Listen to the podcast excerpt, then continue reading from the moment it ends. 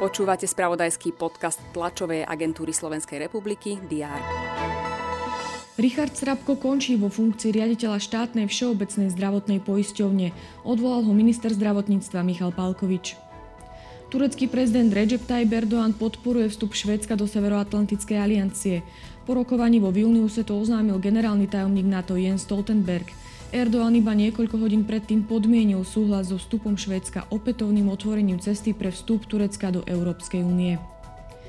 Priemyselná produkcia Slovenska v máji 2023 medziročne klesla o 1,4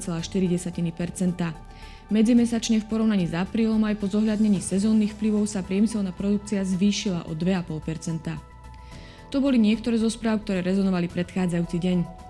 Aktuálne dianie budeme sledovať aj v útorok 11. júna. Vítajte pri prehľade očakávaných udalostí.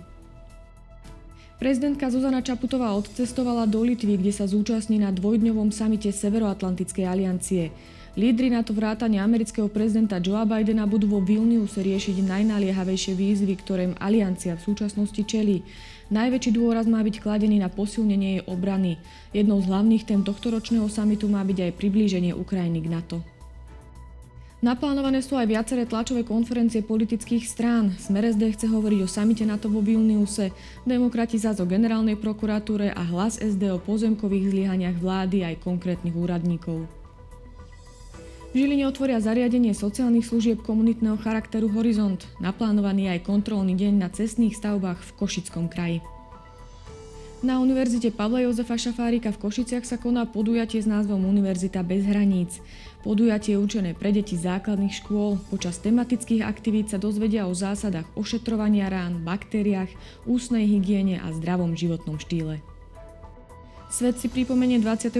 výročie masakry viac ako 8 tisíc bosnianských moslimov, hlavne mužov a chlapcov, v okolí mesta Srebrenica v Bosni a Hercegovine jednotkami bosnianských Srbov pod vedením Radka Mladiča. Rada OSN pre ľudské práva sa bude zaoberať nedávnym protestom v Štokholme, počas ktorého bolo spálených niekoľko stránok z Koránu.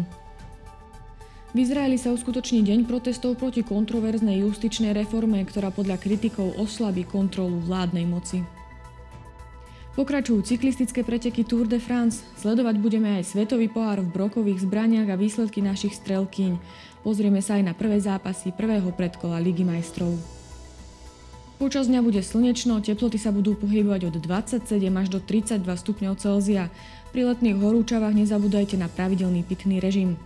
To bolo na dnes všetko. Aktuálne informácie prinesieme počas dňa v spravodajstve TASR a na portáli teraz.sk. Prajem pekný deň.